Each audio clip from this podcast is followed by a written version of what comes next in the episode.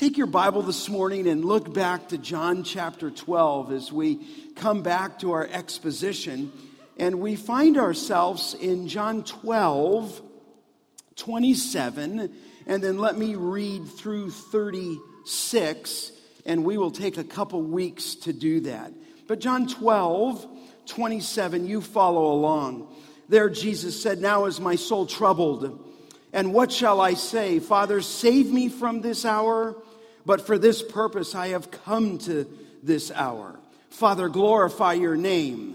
Then a voice came from heaven I have glorified it, and I will glorify it again. The crowd that stood there and heard it said that heard that it said that it had thundered others said an angel has spoken to him jesus answered this voice has come for your sake not mine now the judgment of the world uh, now is the judgment of the world. Now will the ruler of this world be cast out.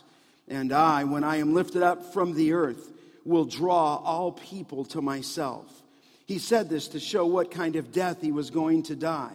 So the crowd answered him, We have heard from the law that the Christ remains forever. How can you say that the Son of Man must be lifted up? Who is this Son of Man? So Jesus said to them, Light, the light is among you for a while, for a little while longer. Walk while you have the light, lest darkness overtake you. The one who walks in the darkness does not know where he is going. While you have the light, believe in the light, that you may become sons of light. Well, we come to a really an amazing portion of Scripture this morning. It really is a mystery, if you will, into the suffering and the death of our Lord Jesus Christ to fulfill his mission to redeem us, to redeem sinners. I mean, this passage is filled with emotion, it's filled with pathos. His death is near.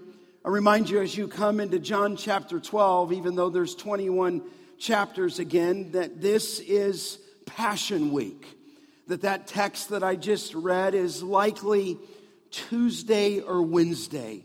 His death is just a few days away. In fact, you remember, look at John 12 23.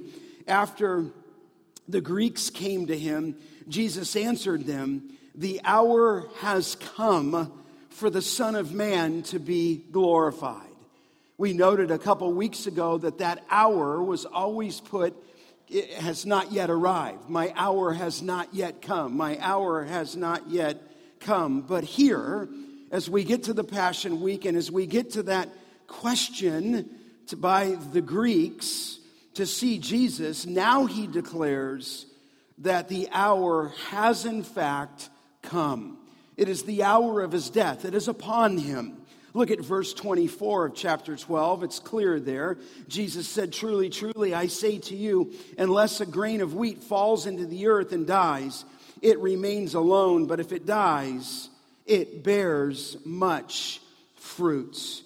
And so he is on his way to that death. In fact, glance down in the text where we read in verse 32 when he said there, And when I am lifted up from the earth obviously a reference to the cross. Verse 33, he said this to show by what kind of death he was going to die. And so, this is the theme here in John 12 regarding his death, but it's also a theme, is it not, beloved, in all of the scripture. It tells us in the book of Revelation in 13:8 that he was the lamb that was slain from the foundation of the world. In fact, even when you go back and look at the birth of Christ, the name that the angel gave him was Jesus. And there in the text in the gospel, he would save his people from their what? Sins, and he would do that by his death. But if you backed up even in the Old Testament, the Old Testament prophecies spoke about his death. Daniel chapter 9 says that he will be cut off. That is a term describing his death. Zechariah chapter 12, verse 10 says that he will be pierced. In other words, he will die being pierced, a reference to his death. Of course, we're familiar with Isaiah 53. It describes his substitutionary death on our behalf. And so it is the theme of Scripture, it is the theme of the Old Testament. In fact, when you come into the New Testament, his death is the dominant theme of the gospel. In fact, did you know that nearly one fifth of all four gospels is directed at the events of his death and resurrection? One fifth. It is a dominant theme, Old Testament, New Testament, and the Gospels. In fact, do you remember after the resurrection of Jesus, when Jesus was speaking to the two disciples on the road to Emmaus in Luke chapter 24, it says, There, O foolish ones and slow of heart to believe all that the prophets had spoken, was it not necessary that Christ should suffer these things and enter into his glory? So, when you really look at all of the scripture, that is a main narrative that falls all the way through it. In fact, in the epistles, Peter tells us that he would redeem us by his blood. John the apostle, writing in 1 John 3 5, says that he appeared to take away sins. And of course, he would do that by his death on the cross. I think we're familiar with Romans 5:10 that says while we were enemies we were reconciled to God through the death of his son. So you start in the book of Genesis in chapter 3, the promise there of the cross and the coming Messiah. You go all the way to the book of Revelation. The cross is the theme of heaven.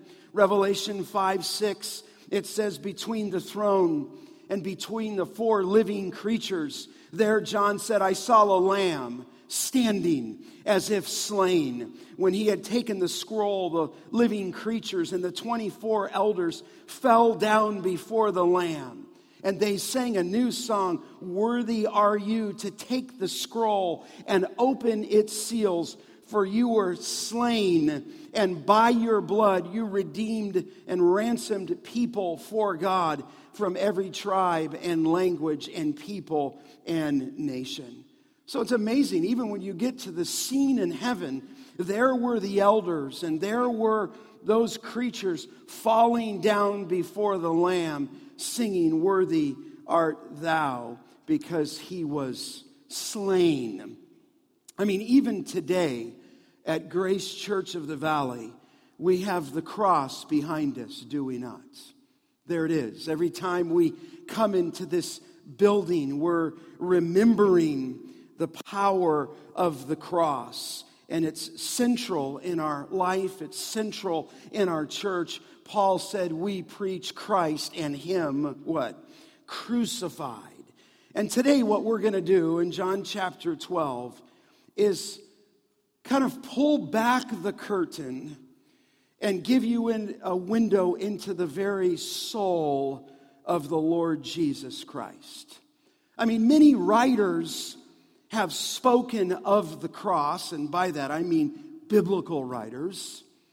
That is scripture, what Daniel says, and what the psalmist says, and what Zacharias says, and what Isaiah says. It's the word of God. Paul speaks of the cross. Peter speaks of the cross. Luke speaks of the cross. They all really speak of the cross. But this morning, this is our Lord's own commentary on the cross. This is his commentary on what was about to happen in just a few days. Now, as you look back down at the text, I remind you that in John chapter 12, specifically verse 12, it is the triumphal entry. Remember, he came in on that Sunday. It says in 12 12, the next day, the large crowd had come to the feast, heard that Jesus was coming to Jerusalem. Remember, I said that hundreds of thousands of people, if not according to Josephus, millions descended upon Jerusalem at this time. Not only the Jews living in Jerusalem, but they came from all over to celebrate the Passover season. And so, with that season came these crowds. In fact, look at verse 19. The Pharisees said to one another, You see it says that you are gaining nothing. Look, the world has gone after him. Crowds were everywhere. Maybe you remember just in the previous chapter, Lazarus had been raised. The Jewish people were ready for the Messiah to deliver them from Rome's tyranny. And yet, as Jesus comes in on the triumphal entry, he comes headed in, he would know, to go to that cross.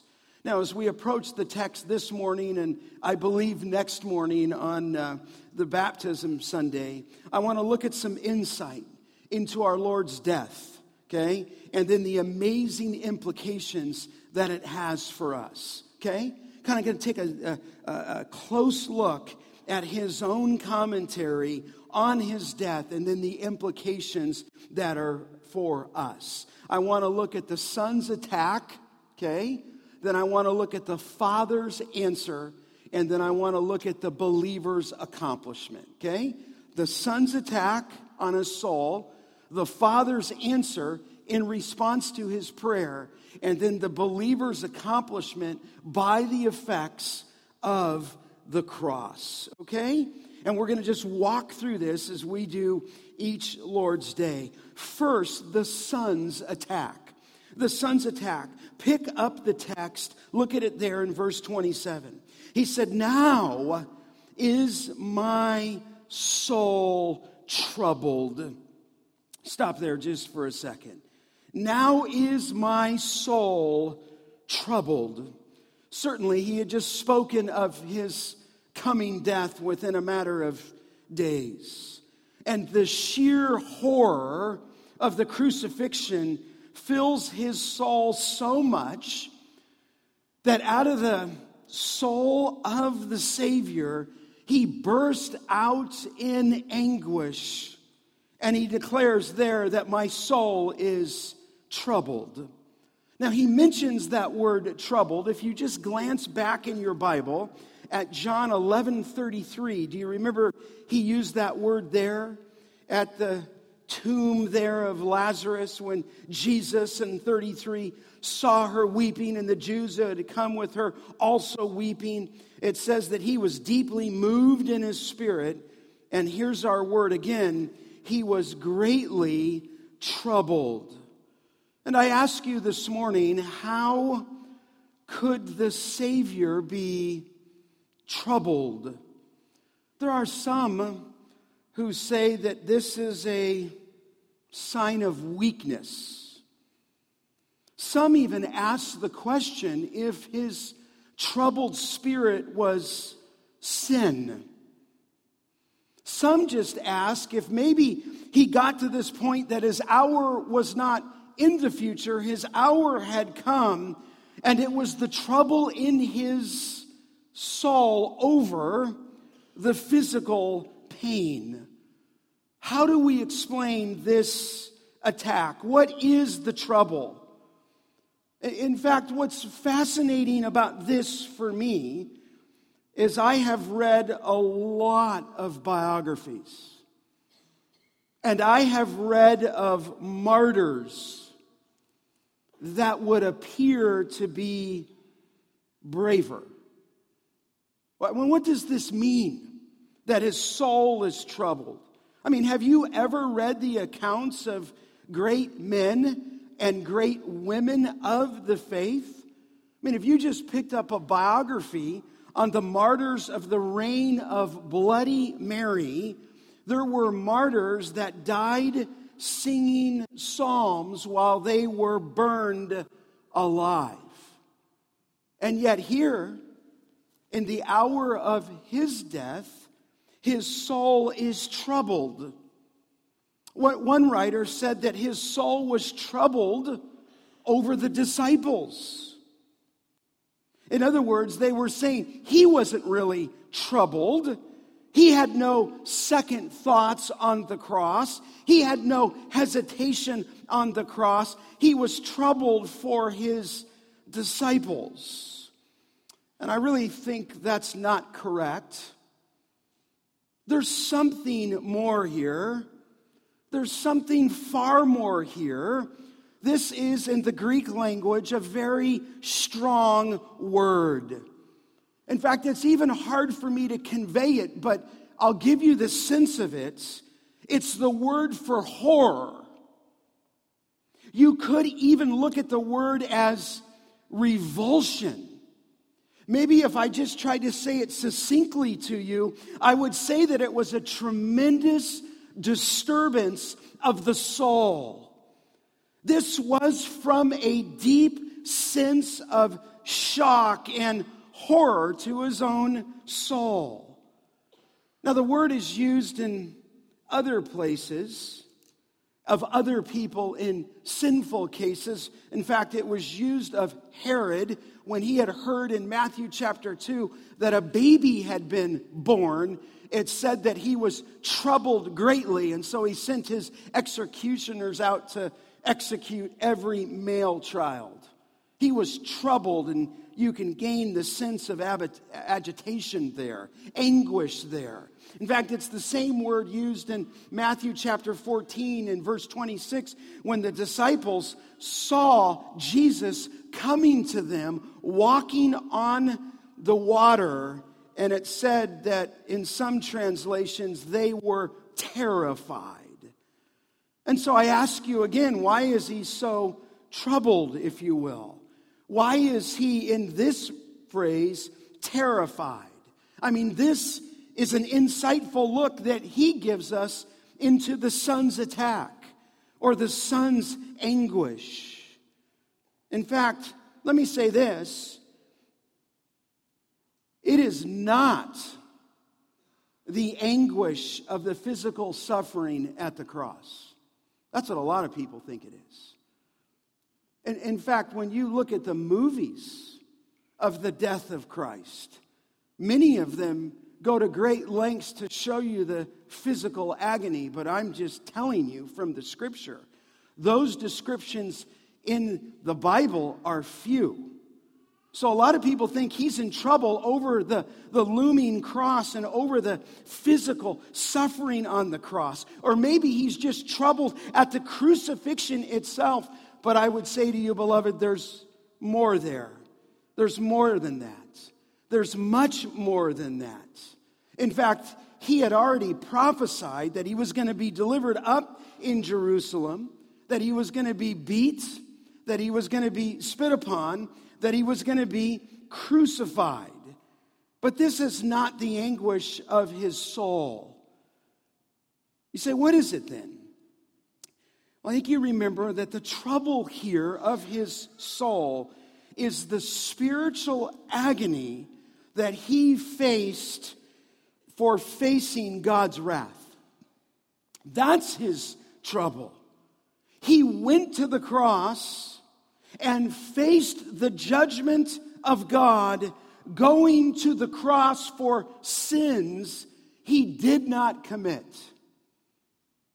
I mean, the, the profound truth is this is that he bore our sin. Amen. He became a curse for you. And so, as this hour comes, he's troubled because he faces not the physical element that he did, though, but he faces far more than that of becoming a curse and facing the judgment of God for your sin. That the sinless one would bear your sin. I mean, the trouble, beloved, was the horror of taking the sin of the world and facing the wrath of God that was caused by sin. So, beloved, I don't believe he's troubled here over the nails, over the crown of thorns. I don't think he's necessarily talking here about the physical pain. I don't think he's talking about the suffering. I don't think he's talking about the sheer horror of the crucifixion that fills his soul. I think, beloved, here he cries out. He, he bursts out, if you will. He's troubled internally. It's an inner anguish, it's an inner toil, it's an inner uh, disturbance. He's troubled. In fact, in his humanity, it tells us in the other gospel that an angel from heaven came to strengthen him. It's an amazing thought. Here he is, God in the flesh, but in his humanness, as he moves to the cross in Gethsemane, an angel, an angel strengthens him because he is in this agony. His soul is in agony. You say, well, how much trouble? How much agony? Luke 22 says that he was praying and his sweat became like what? Drops of blood falling to the ground. In other words, beloved, that battle was so fierce that his capillaries burst under the pressure. His blood begins to drip through his skin. Listen, he was born to die. He voluntarily laid down his life, but it doesn't lessen the overwhelming reality of the sinless one becoming sin for us. And so he prays. You say, well, what does he pray? Well, look down in the text. He said, My soul is troubled. And he says, What shall I say? Father, save me from this hour. In other words, he's praying here. His soul is in anguish. And he says, Save me from this hour. Now, from before, we know that's the hour of his death. What does this prayer mean? And I think it's as important, which is why we're here. I mean, some say that he, I, I, it's almost like I don't even want to say it, but I'm just telling you. Some say that he wavered for a moment in his obedience to go to the cross. It's almost, Lord, what, what shall I say? Save me from this hour. And he, he wavered in his humanity that way. In fact, one writer used the phrase he rebelled even momentarily on the, uh, regarding the horrific action of the cross. And I just say, no way. That is ridiculous. He said, What do we have here then? Well, he's asking a rhetorical question Father, if there is another way to redeem you or to redeem my people, to redeem the ones that you have given me, then show me. But as you know, it's jettisoned. In fact, look at verse 27 again. I, I do think this is interesting. He says, And what shall I say? question mark. Okay. Father, save me from this hour, question mark. And they kind of put the question in the midst of the text, but I think it's best to read it as one sentence in the Greek when he'd say, Father, save me from this hour, but he says, for this purpose, I have come to this hour. So, in other words, the thought came there, certainly not in rebellion, Certainly not in a momentary, indecisive thought that he had. But in his humanness, he's crying out, Lord, is there another way? But there is no other way. I've come to this hour. I came for this very purpose. In other words, Jesus said, It is for this very reason that I came to this hour. He cannot be spared from this hour. He must face again his unswerving commitment to obey his Father's will. This was his life. This was his testimony. Look back in John chapter 4 just for a moment. Look back there. And certainly, as we're glancing at the desire of the Lord Jesus Christ, should it not be our desire? In John 4 34, there he said, Jesus said to them, My food is to do the will of him who sent me and to accomplish his work. Boy, what a, what a, what a great reality. In other words, he came and he said his very food, his necessary bread, if you will, is to do the will of him who sent me and accomplish the work that he sent me to do. Look over at the next chapter, in chapter 5, in verse 30. He said there, you remember, I can do nothing on my own. As I hear, I judge, and I and my judgment is just because he said, I seek not my own will, but the will of him who sent me. This is his mission. This is his passion. Look over at the next chapter, at John chapter 6, in verse 38 there, he's so clear on that discourse of the bread of life that in verse 38 of 6, I have come down from heaven not to do my own will, but the will of him who sent me. And so this is his will. I came for this very purpose. I think his prayer here, as you turn back to John 12, is very similar to his prayer in Gethsemane in Mark 14. Do you remember in that other account, he said, Sit here while I pray. There it is up on the screen if you need it. And he took with him Peter, James, and John, and he began to be greatly distressed, and here's our word, and troubled. And he said to them, My soul is very sorrowful, even to death. Remain here and watch. And going a little further, he fell to the ground and prayed that if it were possible, you know this phrase, that the hour might pass from him. But then again, he said, Abba, Father, all things are possible for you. Remove this cup from me. Said, What cup? The cup of wrath the cup that would he would bear for the accumulated sins of all the world if you will and that he and yet he says there yet not what i will but what you will ever ever in submission to his father's will and so i i think he's just asking a rhetorical question is there another way but there is no other way Hendriksen, the commentator, said it is the vivid realization of the inexpressibly dreadful character of his impending descent into hell that shook the human soul of Jesus to its very depths. Listen, he did that for you. He redeemed you. And though his soul was filled with terror, with trouble, he did not even for a single moment ever rebel against the will of the Father. He asked the Father if there's some other way in which the Father's will can be carried out other than the voluntary, other than the substitutionary atonement, atoning death that may be opened and may, that he may be saved from this terrible agony of the cross. But there is no other way. And so, beloved, Jesus bore the guilt of our sins alone. God the Father, God Almighty, God the Creator, God the Lord of the universe, majestic in holiness, would pour out his wrath on his only begotten Son.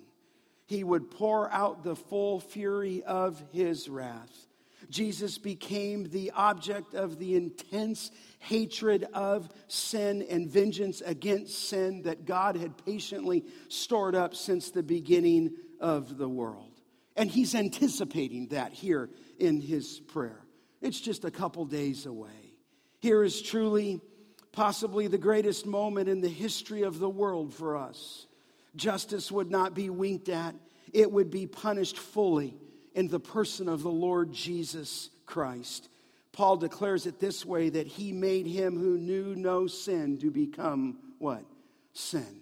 He became sin, not that he became a sinner, but he took the weight. He bore, if you will, the, the, the wrath that you and I deserved. In fact, I've read this before, but it came back to me. R.C. Sproul, in those words, said that on the cross, Jesus becomes, in the sight of God, the most grotesque display of ugliness imaginable. He is now polluted with the cumulative filth of the sin. He bears for the sheep. Listen, I, I think that is what troubled him. But, but you ask, what compelled him to go forward?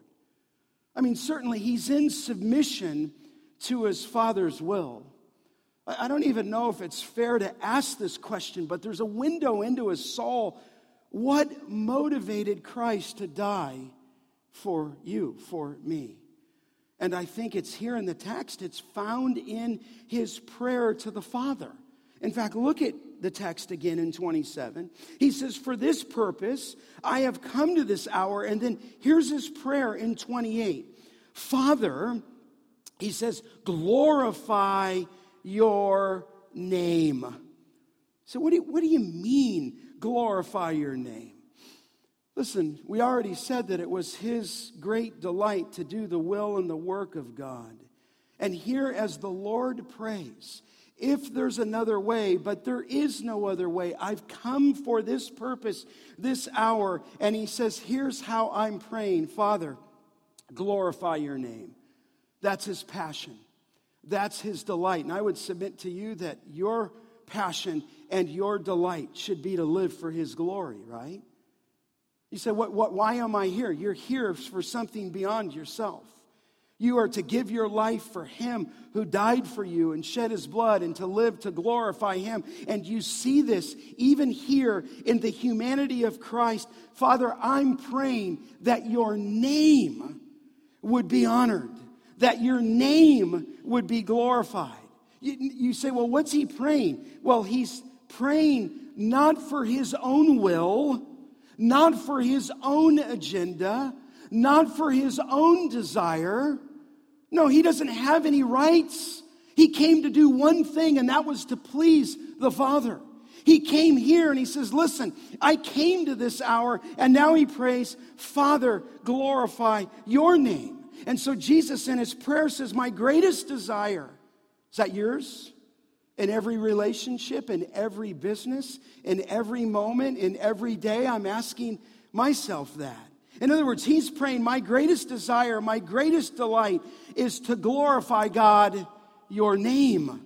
You said, What does that mean? Father, glorify your name. I think that's just simply, we want to glorify, I want to glorify your character, is what Jesus is praying. I want your name to be praised. I want your person to be revealed. I want your name to be exalted. That's his prayer. I mean, it's amazing when you think about his life. This becomes and was and always was his supreme desire. In other words, everything else takes a back seat to the glory of your name. And what, it, what it be that that would be the desire of our hearts? His prayer in the face of death is that God's character be put on display. This is, have you ever looked at it that way? The Son's chief end. I mean, we say that in the Westminster Catechism. What is the chief end of man? And the chief end of man is to what? In glor- is to glorify God by enjoying Him forever. And but have you ever thought about that? That that was the Son's chief end? That that's what His desire was? Listen, let me just put it this way in his humanity. He loved God's glory more than he loved his own desire. And so he says, Is there another way? And there is no other way. I came to this hour, and my only prayer is I want to glorify you, God. So it's an amazing insight into the soul of the Lord Jesus Christ, and an amazing insight even into the Trinitarian relationship. In fact, D.A. Carson, the great scholar, said the servant who does not stoop to do his, to, who does not stoop to his own will, but who performs the will of the one who sent him even to death on the cross is the one who glorifies God. So the Son's desire, beloved, is to glorify his Father's name. And I would just say this to you it removes any sense of self centeredness, right? It is removing from the Lord Jesus Christ any desire, any selfish desire for his own gain. The Son consciously chooses the way that led to his death on the cross for you. That's the Son's attack on his soul. You say, well, what happened after that attack? What happened after that prayer? Well, let me take you to the Father's answer. Here's the second insight is the Father's answer. Look at it in verse 28. It says, Then a voice came from heaven I have glorified it, and I will glorify it again. Now, just stop there.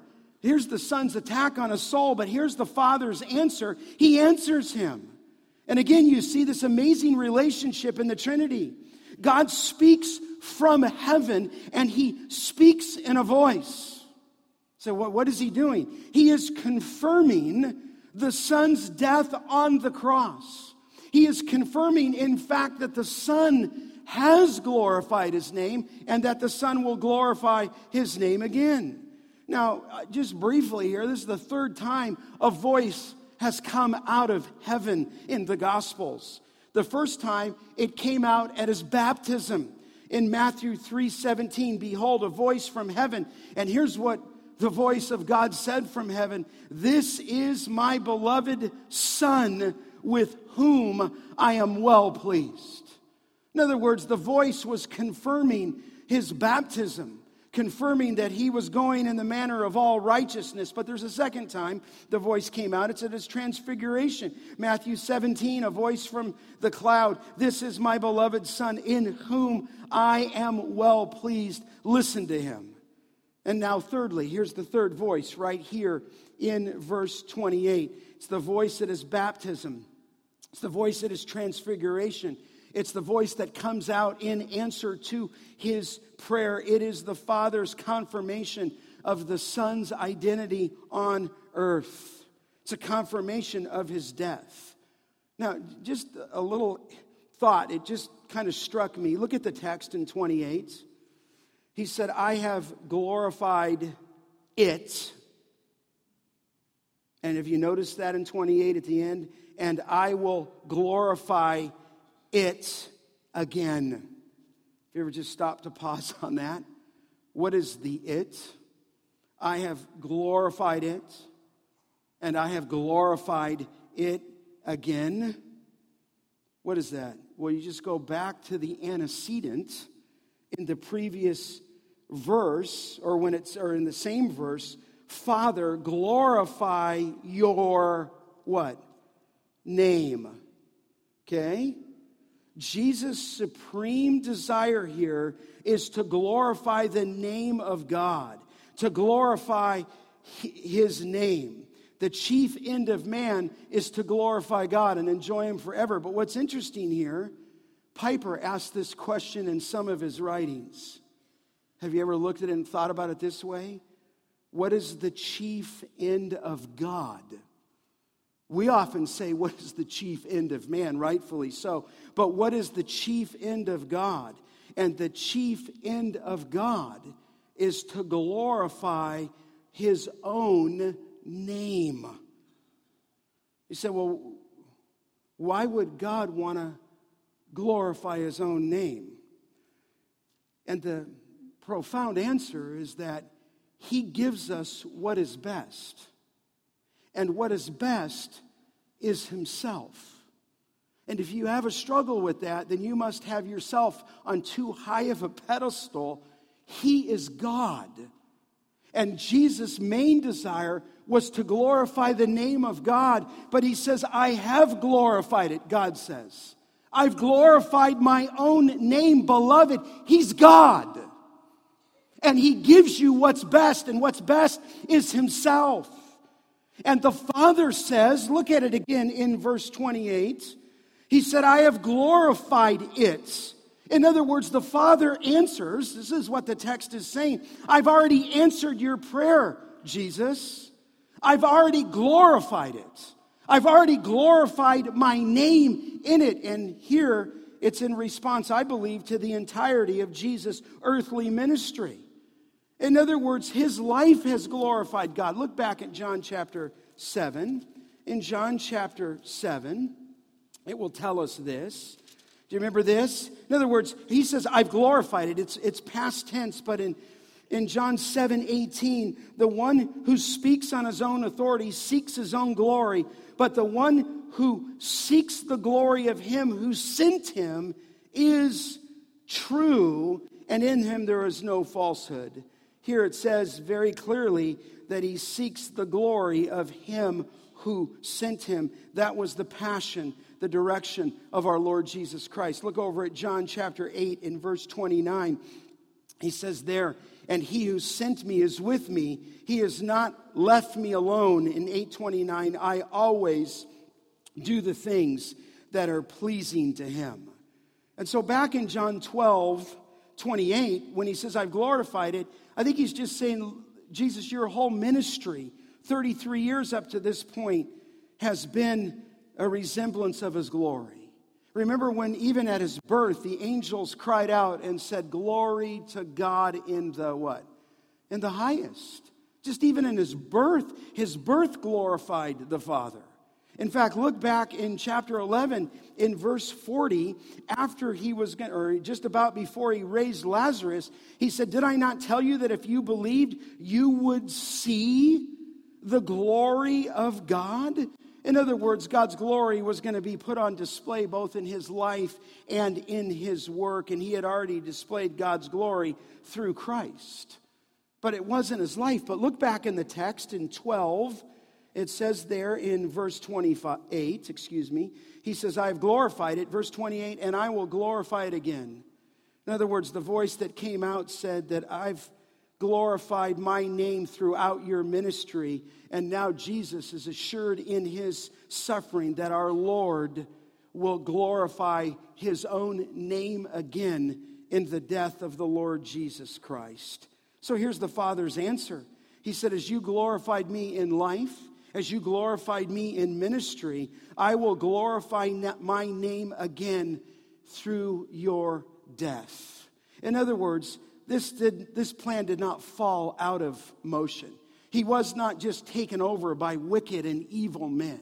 He voluntarily laid down his life for us. He voluntarily gave himself for you. He voluntarily t- would take it up again. But he says here, I'm going to glorify my son. Not only did my voice confirm this at his baptism, not only did my voice confirm this is my son in whom I am well pleased at his transfiguration, but now as he goes to the cross in anticipation of that cross, he says, I will glorify it again.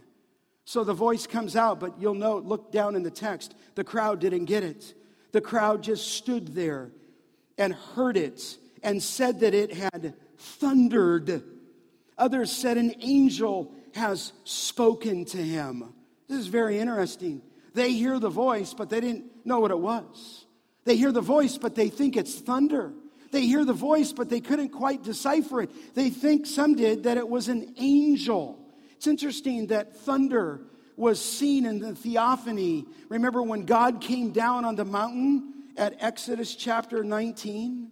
In fact, God rescued his his people in the book of Psalms, and it was pictured as a fierce thunderstorm sweeping down on his enemies in Psalm 18. You go all the way to the end of the Bible in Revelation, peals of thunder came from God's throne. And so, thunder is a picture of the majesty and the voice of God. But others said an angel spoke to him. In fact, you see this in the Old Testament. Either an angel or an angel of the Lord spoke to Hagar. It, an angel or an angel of the Lord spoke to Abraham in Genesis 22. It spoke to Moses. It spoke to Elijah. It spoke to Daniel and so forth. But I think here the crowd just couldn't understand. They were they couldn't see. They needed to have the scales lifted from their eyes. But I think he spoke this. Look at verse 30, very interesting. He said, This voice has come for your sake, Jesus said, and not mine.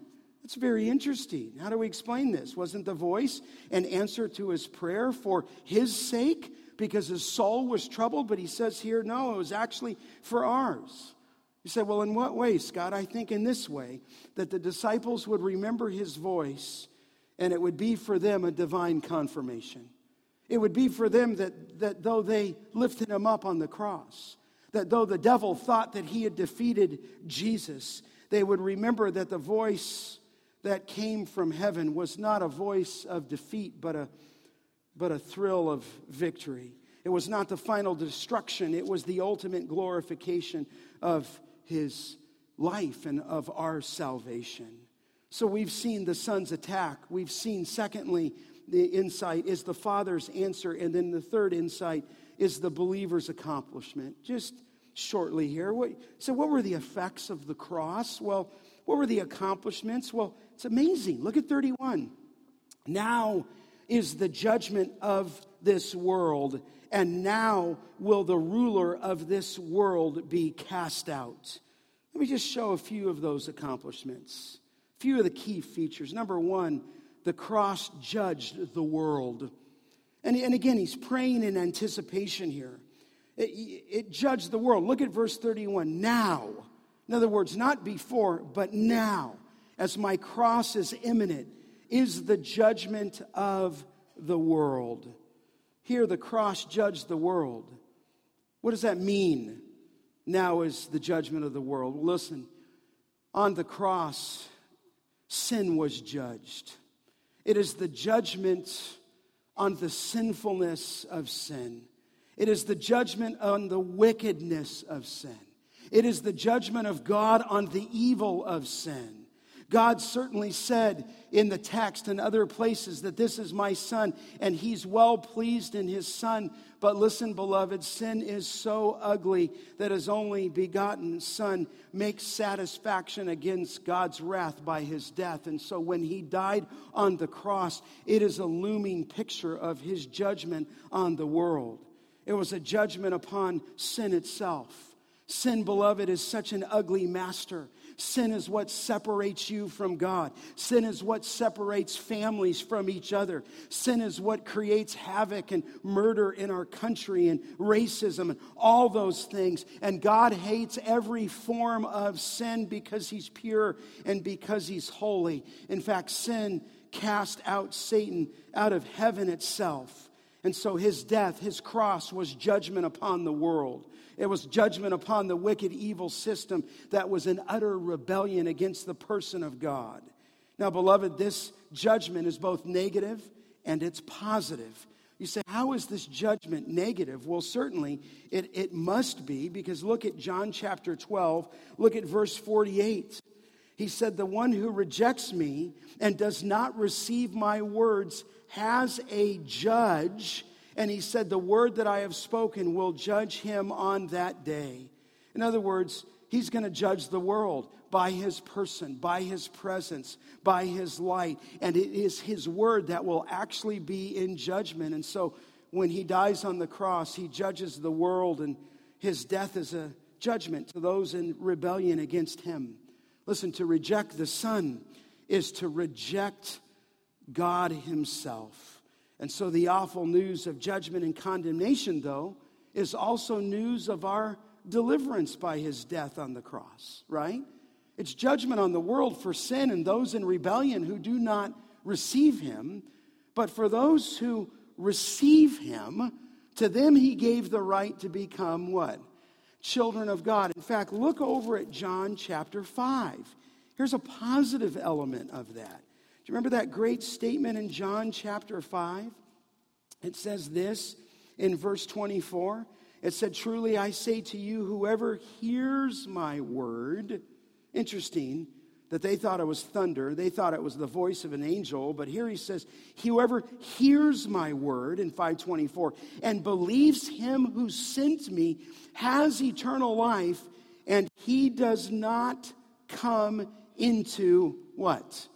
Judgment, but has passed from death to life. Listen, if you have trusted the Lord Jesus Christ, if you have listened to him, if you've come to him by faith, the text says there, you do not come into judgment.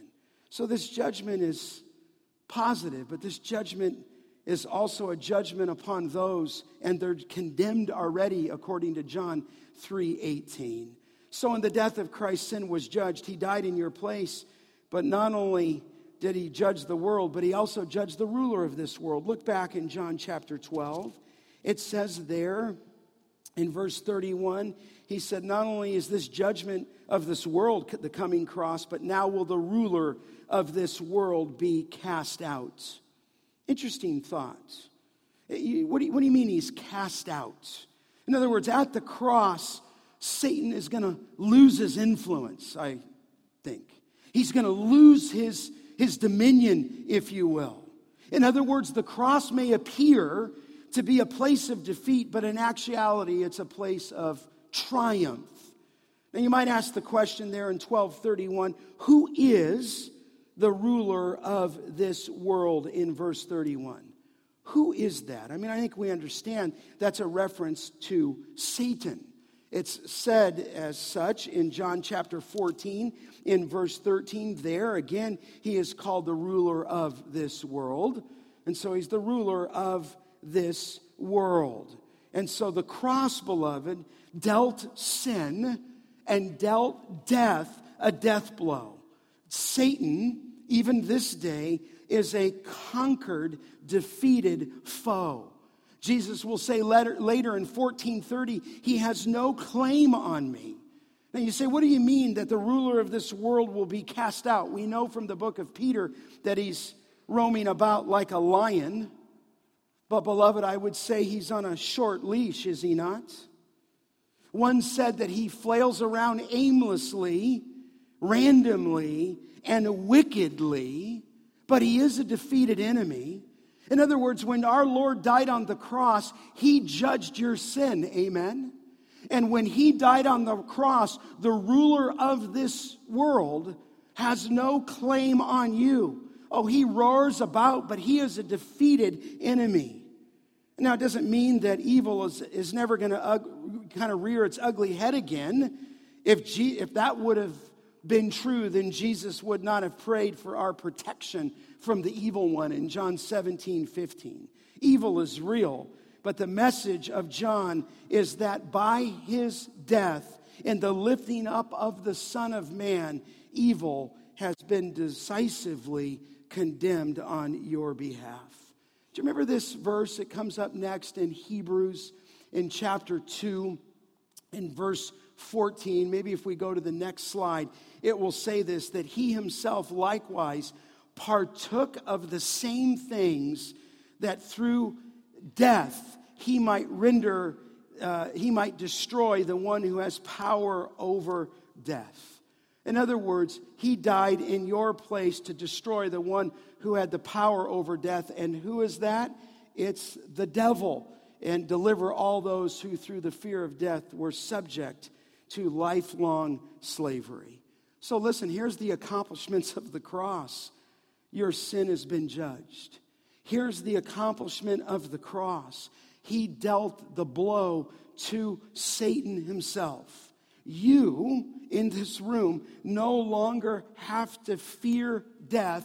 Here's why because Christ destroyed the one who held the power of death. And he died and he was raised on the third day. And in that motion, the Bible tells us that he was cast out. Now, beloved, we know, at least according to Revelation 20, that at the end of the tribulation, Satan will, will be cast into the bottomless pit for the duration of the millennial kingdom, Revelation 20, 1 through 3. We also know that at the end of the millennium, Satan will be cast into the lake of fire where he will be punished for all eternity, Revelation 20, verse 10. But in the meantime, he's been dealt a death blow.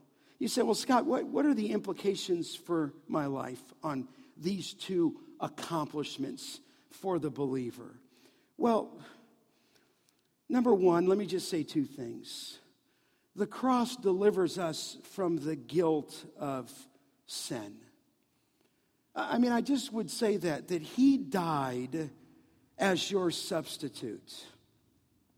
He released you from your sin. He released you from the power of sin. He releases you from the guilt of that sin. You say, Well, Scott, I, I, I still feel guilty.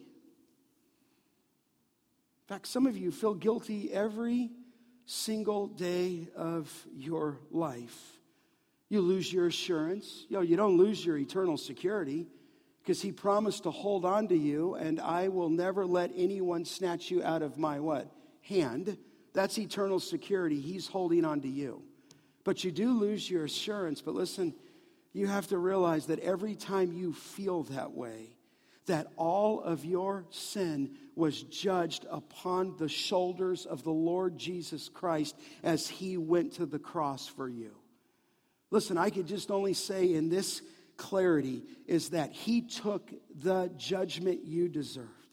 He forgave all your past sin. He forgave all your present sin. He will forgive all your future sin based on the finished work of Jesus Christ. And I think He gave these accomplishments for us. In other words, He came and He took the judgment you deserve that you might have eternal life.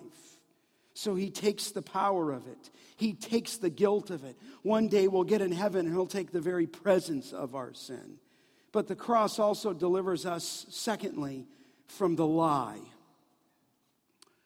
The lie that you're not worthy. In other words, he's going to cast out all doubts and all lies when the Son was lifted up. You say, well, Scott, what, what are you talking about? I, I just think specifically I'm trying to say this. He removes the lie.